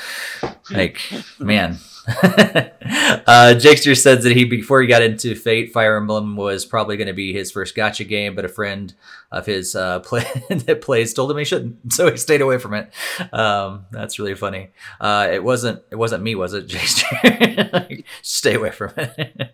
yeah, I believe that's still on Steve's backlog to try it out. I remember him saying he was going to download it. And give it a shot I, back, I did uh, download 2017. it. 2017 and then I deleted it. Uh, so I think I, I may think, have fired it up, and that's about it. I think um, Steve would have more fun with Dragalia, personally. um, yeah, Fire Emblem has never been a thing. I mean, it's cool for people that that really do enjoy that that style of game. Has never been something I've I've been drawn to at all. Um, but one thing that I am drawn to are amusement parks and I am a huge fan of amusement parks. It's been a long time since I've been to amusement park, and I was really hoping, and I was getting excited about this uh, Super Nintendo World happening in Japan, and it was really cool. And we've seen updates over and over and over again, and you know, I was like, oh, I can't wait until they start building it in America. And we have some unfortunate news for you guys. You may have seen already that uh, Universal Studios in Orlando uh, which was supposed to be the home of Super Nintendo World, has now been delayed indefinitely uh, because it was going to be the part of the Epic universe, uh, new theme park that they were going to put in uh, in Orlando. And uh, partly because of a lot of the the COVID stuff, they've been losing money and uh, it's just really hard for them to uh, to start this sort of a thing uh, during all of this. And so, yeah, it was initially planned to open in 2021 or 2022, so not that uh, far away. But uh, now it uh, the entire park has been pushed back indefinitely. Um, yeah, this is this is sad for for us. Um, it's it. We're gonna just have to go to Japan eventually. Um, that's just what's gonna have to happen. So, uh, podcast road trip or plane trip to Japan whenever we can do it safely. Uh, can't just go to Orlando anymore. Um, but yeah, any any thoughts from you guys like about about this and uh, beyond just our, our sadness and uh, and it's the really unfortunate about this really unfortunate news. Uh, Greg, any thoughts? Yeah, at least for me, it definitely feels much sadder because we we frequent Disney World, and that's the one in Orlando. So I was hoping to like, oh, oh we can go to go see Universal and see uh, Super Nintendo World, but now that that's kind of like, don't know if they're gonna resume that or what their plans are there. That's very concerning, and obviously Universal's not going to be able to get our money. I mean, we don't really normally go to their parks, but this would been a huge exception to actually go back there. So that yeah. kind of sucks for us. So I mean, we might have to go to see it in California, or maybe I don't know. Hopefully someday I'll get to go to Japan. I don't know. I really hope so, but I don't know. Yeah, yeah. Barry, what do you, what do you think about this? I mean, I'm saddened. Uh, like I think everybody else is. Um, was it expected? Yeah. Uh, I think a lot of people see the word indefinitely and they think canceled, and that's not what it means. Um, the plan is still for this to come out and for them to do this, and I do think they will do it. It's just a matter of when. And a lot of a lot of companies are hurting at this point. I mean, it's case in point. The, the, the this whole pandemic is hurting so many companies, and what it's actually showing me is how many companies were nowhere near as financially stable as I thought they would be. Like how many are just now, you know, filing for bankruptcy? Lord and Taylor, New York and Company. Like like these are bigger companies you would never expect, and suddenly, you know, a couple months into this thing and they're filing for bankruptcy, how, that means they were never in good shape to begin with. If just a couple months knocks them out. I mean, you know, people talk about like Nintendo, like, oh, you know, how are they going to do? And you know, during the Wii U era, they, they should just fold. And it's like, well, they got like six billion in the bank. They could do, a, they could survive a couple failures. These are big, bigger companies than Nintendo, and and where where's their money in reserve? And I know they have to, you know, pay out to employees, and the, it's a whole different business. But to not be like three months in and you're just like throwing in the towel, that's huge. Three months. Uh, you know, it's just wow. So to see something like this, it's expected.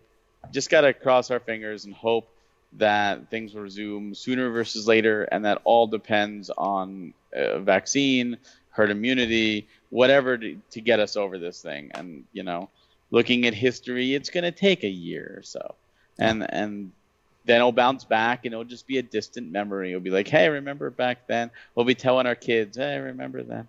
Um, and that's just it. It's it's terribly unfortunate. It's sad news, but it's expected news, and it's not canceled. Now, if they said it was downright canceled and the whole park was gone, then shed those tears. But indefinite delay does not mean canceled. It means they just don't have a time. They don't want to set a time just to possibly delay it again. If they say indefinitely, it's off the table until they're ready to talk about it. And they trust me, they spent a lot of money designing this epic park. this park wasn't just like in, in the minds of the creators. It, it, the blueprints are already out for this park. They mm-hmm. have them because they can't construct without the blueprints. So they have the land. They already most likely acquired the land, so they're probably sitting on it. They have all the blueprints. They have all their designs ready to go. They're not going to let this go to waste. They're going to do something with it. They have to. Otherwise, they just wasted a lot of money. sure, for sure. Yeah. All I know is that uh, you know if it's it keeps on being pushed back, um, that would be my retirement trip. You know, eventually Super Nintendo World will be a thing, and I'll go there for my retirement trip. yeah. Certainly hope it's long before that. I will. Might, I might be the oldest person there, but I'm gonna enjoy it. Oh man, this ride goes too fast. It made me sick. I don't care. Uh, year old the red turtle shell. I'm gonna kick his ass. and that happens already online, so it's pretty much my my uh, how I get upset with people uh, when I play like COD online. I'll be the same way when I play Mario Kart online. upset with the little kids that kicking my butt. Um, all right, so uh, Barry, let, us wrap up these uh, this uh, news section with a little rumor um, that uh, you know it's almost like a broken record at this point. Um, there might be something coming up from Nintendo. Fill us in. uh, yeah, so uh, VentureBeat's Jeff Grubb um, has been pretty spot on lately with a lot of the stuff he's doing. He uh, tweeted out that there uh, will be a Nintendo presentation, or at least suggest that there will be a Nintendo presentation of some kind and it will come between August 11th and the 22nd. Um, beforehand, he predicted the March Nintendo Direct, and he also talked about Apex Legends getting a Switch port before the EA Live 2020 happened. So he has a track record of being correct. And I hope he's correct in this. I think after last month's Direct Mini, the eight minute Direct Mini, um, a lot of people want more, and, and I don't blame them. I want more too. So I hope this is true, and I hope August 11th to the 22nd, sometime between then, we get a presentation. I hope it's a Nintendo Direct. Now he doesn't say it's a Nintendo Direct. It could be a Nindies Direct or an Indie World or something like that. Um, or it could be another Nintendo Direct partner direct um, Mini. We, we have no idea. So set your expectations in check. It's just some form of Nintendo presentation. The high hope is it's a full blown Nintendo Direct. Um, I think we need one because we don't know what's coming next. Um, Paper Mario's out. We know Cadence of Hyrule is getting a physical later this year, but that game came out last year. We know new Pokemon Snap is coming, but we don't know when. Um, that's not enough for August to December. The entire holiday season resting on new Pokemon Snap and a physical cadence of Hyrule. It's not enough. Um, so we need something big. And I think that's why so many people right now are jonesing for something big and disappointed if it's not. But that being said, keep your expectations in check. I don't want to hear, "Oh my God, you it, you thought this was going to be the Nintendo Direct of like with everything I ever wanted, and instead it's a an indie world. Why'd you tell me it was an no? I am not. It's, that never happens. never happens. Um, it's just a Nintendo presentation. That's all it said. No specific time. However, we could see something as early as next week, which is exciting. Let's hope so. Uh, what about you guys? What do you think? Yeah, yeah, I think it's it's unfortunate, but that that that sort of thing happens. Number one, because you know, like if if it's something simple and small again, it's going to get a ton of down votes and people are going to hate it, and, and, then it becomes a meme. Um, but uh, but yeah, I I I wish I hope that it really is something bigger, but I have a feeling that it's probably just the next uh, partner update um, I think they they've they've seemed to have said it in the last one that this is going to be a regular occurrence that they're going to have these. And hey, a month goes by, let's let's release another one. Um, so that's that's what that's where my expectation level is. It's something that or something like it at that level. I don't know. What do you think, Greg? Yeah, unfortunately, that's probably the case. So it's gonna be like, oh, there's another partner. Here's what uh, EA is bringing to the Switch. Oh, here's FIFA. Uh, 26. I mean, like, I so not I mean, the real 50 I mean, there's, I mean, yeah, there's like, obviously everyone wants Breath of the Wild 2 and updates on like Bravely Default 2 and those kind of things, but I mean, as Barry said, you just have to keep your expectations in check. It doesn't necessarily mean that those will be shown, and it doesn't mean you get the right to complain when those things are not shown, because usually Nintendo is very descriptive about what stuff they say. Like normally, they, in previous ones, like over a year ago, it'd be like, oh, featuring upcoming 3DS games. So it's like, no, Wii U is not covered, or no Switch is not covered, whatever. So it's like, gotta keep your expectations in check based on what small little blurb they write about it. So if it's just like upcoming titles on Switch, then anything is pretty much fair game. If it's gonna be like, oh, another indie focused showcase by like whatever Ubisoft, then you obviously know it's not gonna be Breath of the Wild 2. So don't have to make a big uh, stink about it when that's not the case. and we'll probably get word about it in five hours before it begins uh, if history has proven anything. Uh, just saying he's hoping for No More Heroes three uh, information, and I think that's that that might happen. I mean, we also there's there was a recent leak or potential leak about No More Heroes uh, being remade for Switch, and so I think um, yeah, we may we may have some No More Heroes. You know, Suda Fifty One might be, make another uh, appearance and you know block the screen or something, um, do something crazy. Uh, but uh, yeah, I don't think that's too far fetched. I don't know. I, I like how uh, you know so many people equate this to Nintendo fans. Like we get our expectations so high. Nintendo says like this Nintendo Direct is only going to be on 3DS games, and then people are like, well, why no Wii U games showing off? Well, well, well they said that, and I think it's funny because uh, Sony is doing a state of play this this week, and and they pretty much stated that it's focused on PS4, PSVR, and some third party and indie stuff for PS5. However, no big PS5 announcements because everyone's like, what's the price? What's the release date? We want to know. We want to know. And they flat out had to state no big PS5 announcements, which means you know there's going to be people, oh, what the heck? They didn't say the release date and the release price and blah, blah, blah.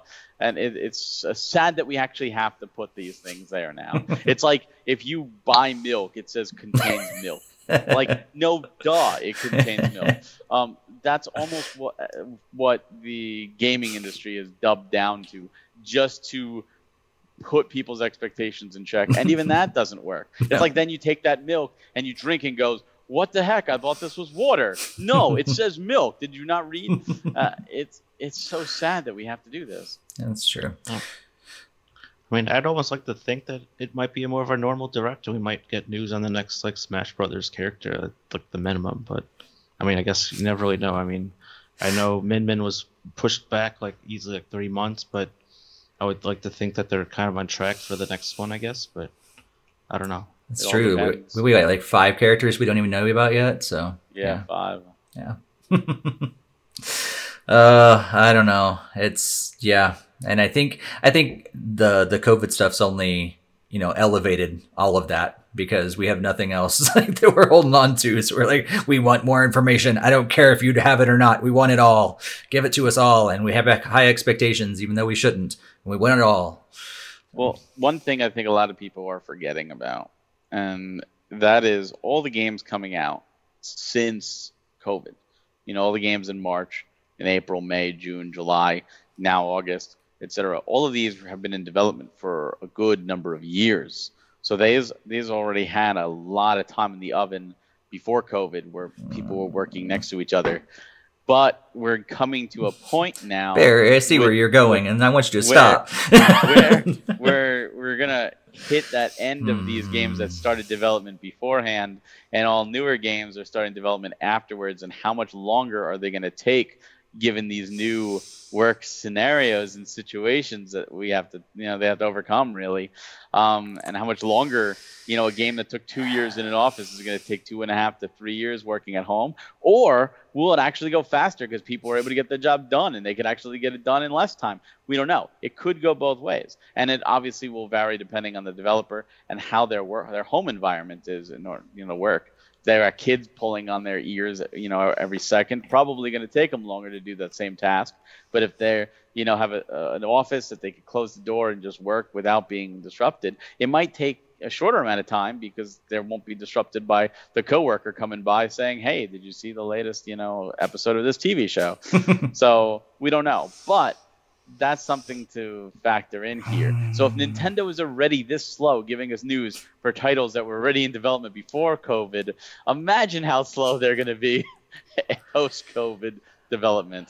oh, the next few years aren't going to be good. Be waiting on games, waiting on amusement parks. Man, it's a good yeah. thing I've got a lot of big backlog of old games that I can play while I wait. Yeah. I guess we got the modern era of the Wii U drought. Yeah, kind but the of. Wii U drought was just because the Wii U sucked, like in the grand scheme of things. This is something completely it's different. Because COVID sucks. Yeah. Uh, if we just need the virtual reality thing, so we can just go in there and enjoy the amusement parks and maybe you know I don't know then that could probably help. But exactly, I the more and more this goes on, the more and more I see ourselves going in that direction. Between Hunger Games and Ready Player One, that's what I feel like our world is going. okay. Uh, but let's talk not talk about the uh, the negative stuff anymore. let's let's turn this to you guys, the fans, the the people that keep coming back, uh, our listeners, our viewers. Thank you guys so much uh, for keeping uh, us going and and everything. And before we before we turn to what's coming up, up over the next couple weeks, uh, I just want to remind you guys to subscribe, share it with friends, and uh, hit the bell on YouTube. Like it if you if you like what we do. Hit the like button as well, um, and and make sure that you connect with us on social media and Discord because um, we absolutely love our community, and that's the the one of the best ways for us to really connect with you.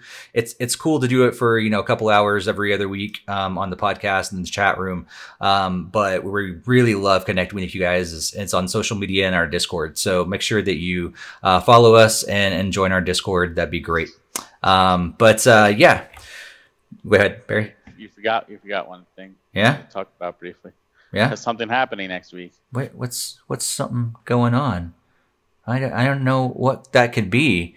Wait. Oh my gosh, I'm going to my first play NYC. That's what's happening. Yes. yes. Only because Fine. it's online. Uh, so yeah, Barry, tell us about Play NYC. We did have an industry talk uh, recently uh, go live as well. So if you want to know more, a lot more about it, uh, you can check that out on our YouTube channel. But uh, yeah, tell us a little bit more about Play NYC and uh, and why people should sign up. Yeah, so Play NYC is happening for the fourth year. It's happening for the first time. It's going to be a week long thing. It's starting this upcoming Monday, the the 10th, running till Saturday or the 16th um, oh, Sunday, 16th. It's going to be the full week. It's full seven days. Um, it is a video game convention that focuses mainly on the development houses that are located in New York City, but because it's online now, a lot of outside studios are are uh, presenting and, and putting out their games for the show. Um, there's going to be talks. There's going to be panels. There's going to be presentations. There's going to be demos. There's going to be you know developers showing off and talking about their games. There's going to be a lot of ways to connect with other developers and, and gamers, um, and just really get yourself out there and and broaden uh, what you see and what you can play. Um, and because it's online right now, um, right now you can actually click and reserve your ticket. Um, if you do that, that just means you're going to start getting um, emails uh, sooner of all the new things that are going on. Um, but you don't actually technically have to. You can still show up anytime, but but I do recommend you reserve your ticket to start getting those information um, because they they've they've been announcing a ton of stuff right now. Um, just uh, different talks that will be happening, uh, different games showing off. Like Fall Guys is going to be showing off uh, Boomerang X. Uh, Hover it looks like Blacksmith Bay. They're doing different keynote speakers with uh, from uh, Patrick uh, Alvarez from Avalanche and Anya Combs from Kickstarter and Sarah from Rockstar Games. You know, like these are just some of the different panels. There's going to be uh, one with Warren Spector. Um, that's going to be happening. A conversation with Warren Spector. You know, like these are these are really cool things that normally you don't get to see. They're bringing them right to the digital stage, so you can go ahead and you can uh, play, you can experience, you can see what they have, and it's all free. That's the kicker. You know, normally to go to the the convention, you had to pay. Normally, every year they're gracious enough to give us tickets to give away. Um, this year, we don't have tickets to give away because it's free. Hmm. so, you know, they've been supporters of our podcast and our site uh, since their inception, and we've been supporters of them since their inception. Um, and they're they're fantastic. Um, they're they're doing some cool things like the graffiti games, um, which are highlighting uh, developers of color and some of the stuff they're doing and Rockstar is supporting that. And, and it's it's really neat to to see what they're able to pull off. And, and some of the stuff from going there has has been bizarre uh, in a cool way. Like last year or two years ago there was a a, a game where you were using DDR pads and you were playing Mario 1 and you were racing against each other like really quirky things um, now there there's new types of challenges because it's all online um, so it's definitely something that if you were interested in, or you've heard us give away before, but you can never come because you can't get to the New York metro area, this is your time to go. This is your time to check it out and see what it's like. You know, we didn't get an E3 this year. We, we're not getting a lot of conventions this year. So absolutely take advantage. You know, because if this works, maybe they'll keep going this, or at least allow them to survive. Um, you know, conventions bring in money and when conventions can't bring in money then it, it obviously they hurt and they're not bringing in money this is still free this is just a labor of love at this point they're not taking in a dime so you're not even paying any virtual money so do yourself a favor you don't have to obviously do every day's event but check it out i mean you have nothing to lose but a little time check it out you know maybe you'll find something neat maybe there'll be a talk you want to see but why not yeah yeah absolutely for sure. You gonna check it out, Greg? Probably. I don't know. Should. Should. Might as well. Might as well. For sure. Yeah, I love that it's uh it's longer than it usually is, yeah. right? Because of it being online. Saturday, Sunday. Yeah. So two days. I feel like there's there's actually so much more. I mean, I've never been in person, but I feel like there's they packed so much into it so that they have to expand it to a whole week is uh is pretty impressive. Well, that's because before, when you're dealing with an in-person convention, you're limited to who can make it. And while they do have developers come in from out of town, they've got a ton of them, uh, the East Coast developers, some from even California. Um, it's a lot harder to just up and you know travel just for a convention for two days. But here, developers are just, hey, yeah, sure, why not? And with all the other conventions closed or, or canceled this year, developers are starving. You know, we talked about how E3 is so big for indies because they get on the floor and people see their game and the media sees their game when they would normally be overlooked. Well, this is perfect for them. They're flocking to this because hey, this is a place for them to get seen and and they can tell their friends and they can say, "Hey, check it out, check it out. It's free." Mm-hmm. I mean, even E3, you want to want to go to E3, you're going to pay. yeah, yeah, that's really cool. And uh, one of the games we we talked about earlier, we did a game chat on. Industry Talk is coming up very soon. Uh, those guys met uh, with with Playcrafting, which puts on Play NYC, um, the guys behind Dodo Peak, uh, which is really cool to to see all that connection. And you know, play, uh, Playcrafting does some awesome stuff with those those indie developers, and uh, and yeah, so especially you know, just another plug if you're interested in learning about games or connecting with others, want to make games, uh, want to be involved in that minute in that industry, um, make sure that you do check out uh, their website, Playcrafting. I think it's just is it playcrafting.com. Yeah. Yeah, and and and check out Play NYC for sure. Um, we will be there. Um, I don't know if there's a is there a way for us to like see our fan like the Nintendo Fuse people like we're online? Is there a way to like connect online? Do you know Barry, or that we'll just be there and sure. okay? Maybe we can always head to our Discord, I, so we, we will start up a separate channel or something. Individual game is going to have like its own chat. Like like they'll be streaming something maybe on twitch and you just use the twitch chat. That's how you can ask and talk to the developers. Gotcha. Um maybe they'll use something else. I'm not sure. But in a case like this discord would be the best. Like hey you know i'm i'm, I'm checking this game out. Have you seen that? No. Oh yeah we'll go check it out now. Yeah cool Cool. So yeah, we'll do something in our Discord. So yeah, if you're if you're heading to play NYC uh, online this year, make sure you let us know, and we'll uh, we'll chat about it, and you know throw your your thoughts about all the different games. And yeah, on our next podcast, we'll be kind of doing a little bit of a recap and sharing what we what we saw and, and stuff like that. It'd be really cool. Um, but speaking of our next podcast, uh, there's a few games coming out before that next podcast on what is it, August uh, 18th, August 18th. So a few a few games coming out before then. Um, not a whole lot, but you know they they exist. Uh, and uh, yeah, as, as you see, we're scrolling through them on the screen right now from Nintendo's website. Um, not a whole lot of really, really big ones. Uh, Instant Sports Summer Games. Um, I know Greg's a big fan of that one. Uh, and then, um, you know, City Bus Driving Simulator, you know, stuff like that is, is really important. Is it wrong to try to pick up girls in a dungeon? You know, that's that's a that's a really interesting and important question, and uh, possibly a, an interesting game as well. Um, and um, yeah, there's not really a whole lot coming out over the next couple weeks. Uh, Collar uh, uh, X Manus uh, or Collar Cross Manus or Malice uh, Unlimited is coming out. Um, Oh, but Barry's favorite, My Universe, My Baby, is coming out uh, the same day as our next podcast.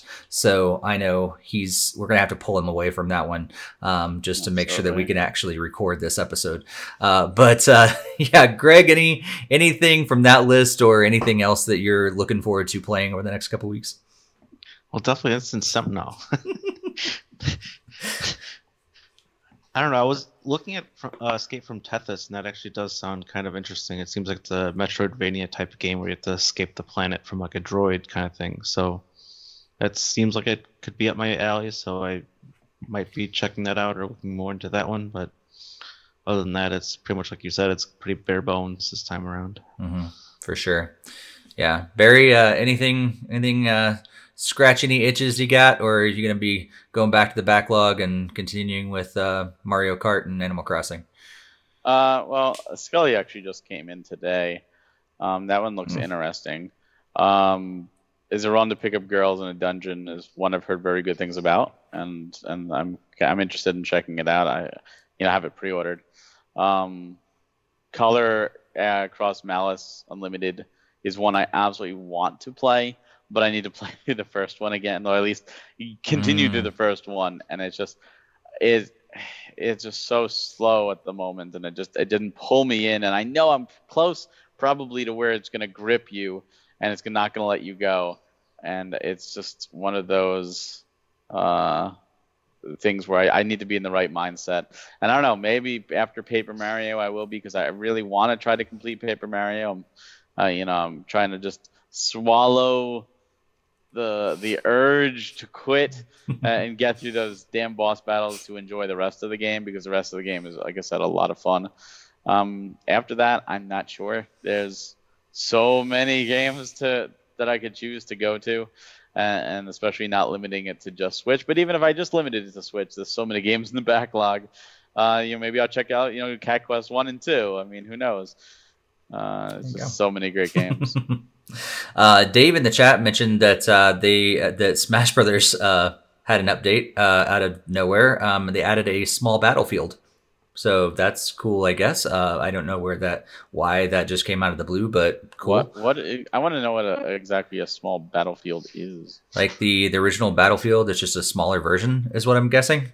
Um, but uh, yeah, you can look that up, and, and while you're doing that, uh, yeah, I'll just say I think um, you know from that list, there's definitely there's nothing that really really stands out to me um, so I'll be continuing in that, uh, hoping to complete Torna by the next time, uh, which would make uh, Jakester and, and, and Barry really, really happy.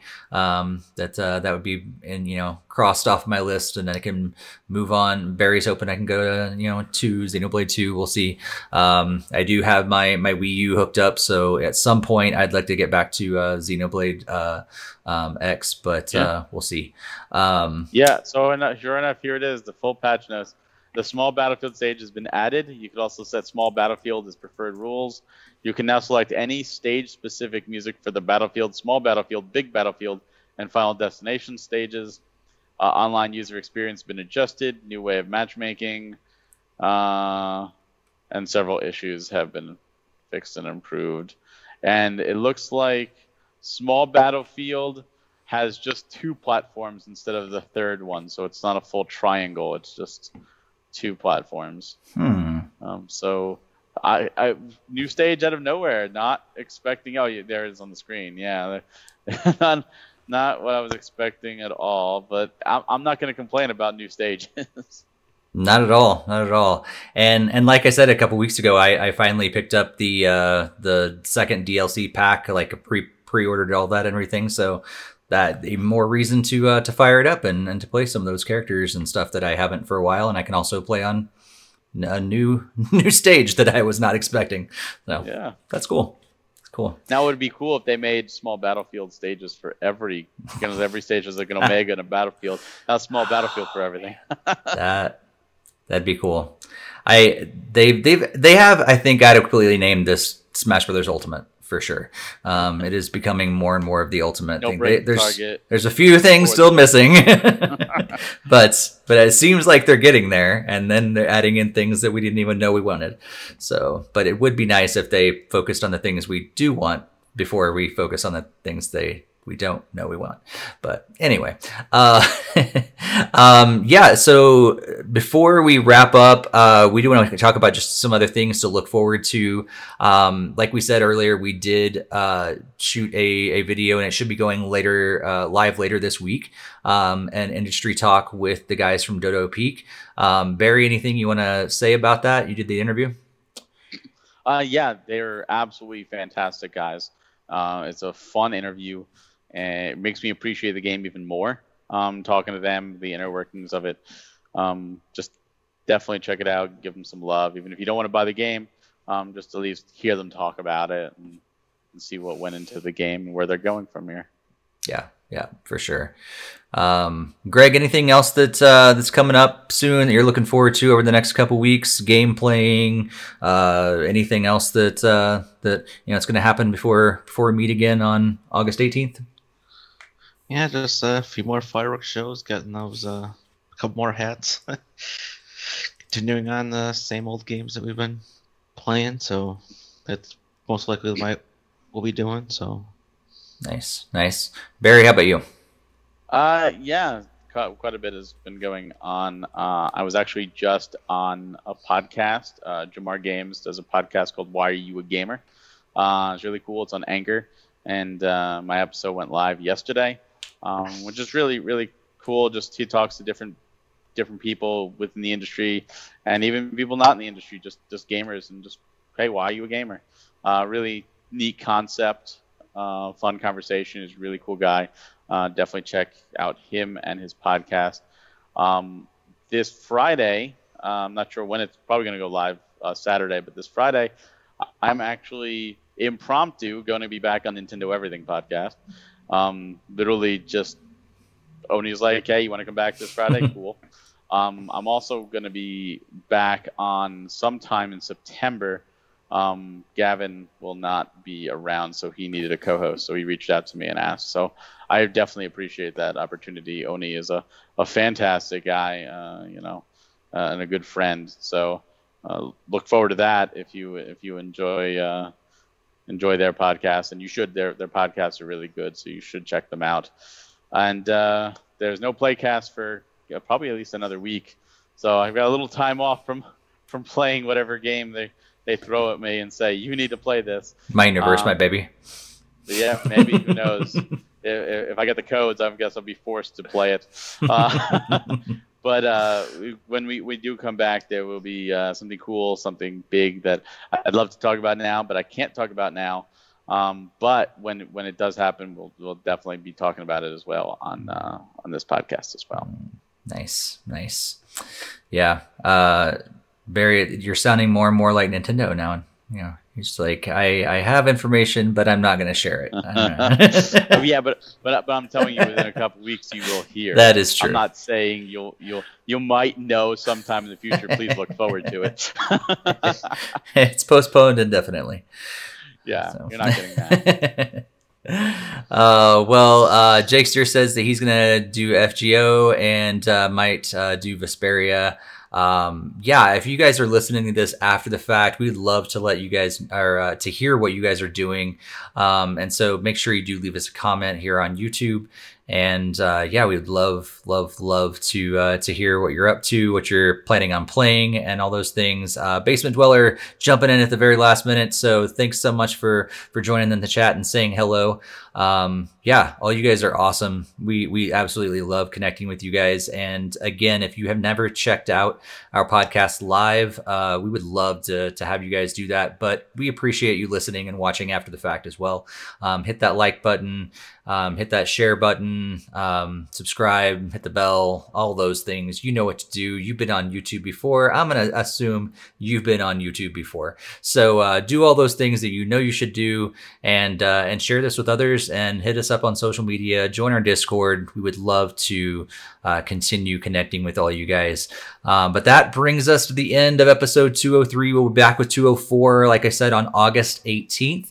Um, again, going live here on YouTube at 8:30 p.m. Eastern time, and you can do all the you know translating that you need to for your own time zone um, because you know it's too late for math right now uh, but uh, yeah it's been great to talk with you guys again uh, the others have either been in the chat but also of course my co-host barry and greg thanks so much for uh, for joining me again it's always a pleasure yep definitely can't wait for the next one Yep.